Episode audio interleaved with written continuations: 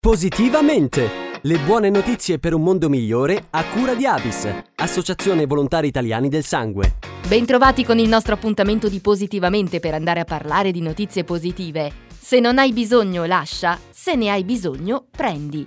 È questa la filosofia del Muro della Gentilezza di Milano. Posizionato in via Luigi IX di fronte al cimitero monumentale, in questi ultimi 12 mesi ha permesso di dare nuova vita a 10.000 kg di indumenti usati, 60 letti e materassi, 400 sacchi a pelo e coperte invernali, 26 passeggini, 1.000 kg di giochi per bambini e molto altro ancora. Il Muro della Gentilezza è un'iniziativa del collettivo Nuovo Rinascimento che organizza e gestisce le attività culturali e solidali all'interno della struttura. Mariangela Vitale, segretaria dell'associazione, ci racconta qualcosa di più su questa bella realtà. Il Tempio del Futuro Perduto è un centro culturale che mm, è attivo in diversi ambiti, le attività performative, i corsi, la musica e anche attività solidali che appunto uniscono e arricchiscono il panorama artistico che vi è all'interno. Il progetto nasce come una conseguenza delle politiche di ingresso col dono che già si adottano dal primo momento in cui sono stati realizzati degli eventi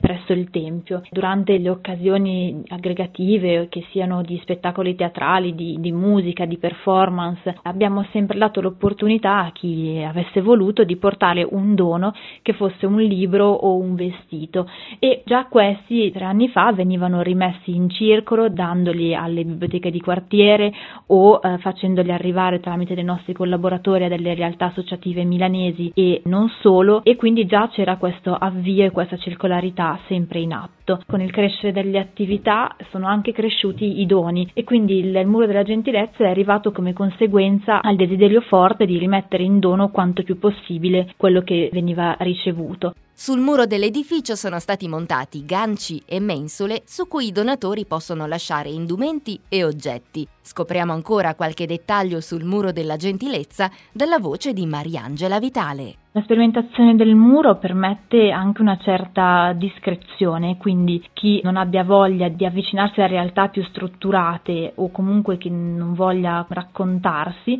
può semplicemente avvicinarsi alla parete e prendere quello di cui ha bisogno, altrimenti può comunque avvicinarsi al nostro centro, quindi suonare e chiederci di cosa ha bisogno, perché appunto la parete non è mai abbandonata ma è sempre curata e gestita da chi di noi in quel momento è al tempio. Le persone che vengono vengono, che hanno bisogno, sono un pochino cambiate, quindi se all'inizio erano persone che vivevano in strada e che tuttora ci vivono e che ne hanno fortemente il bisogno, adesso purtroppo con la situazione gravosa della mm, crisi economica e anche l'emergenza sanitaria hanno cambiato un po' i bisogni. E con la sua testimonianza siamo arrivati al termine del nostro appuntamento di Positivamente. Da Carlotta ancora una volta grazie per l'ascolto e alla prossima! Positivamente! Le buone notizie per un mondo migliore a cura di Avis, Associazione Volontari Italiani del Sangue.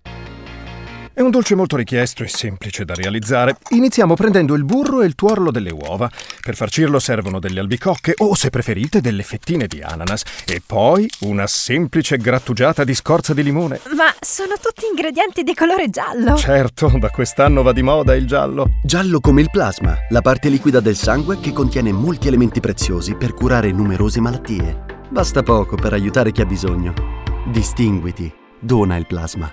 avis.it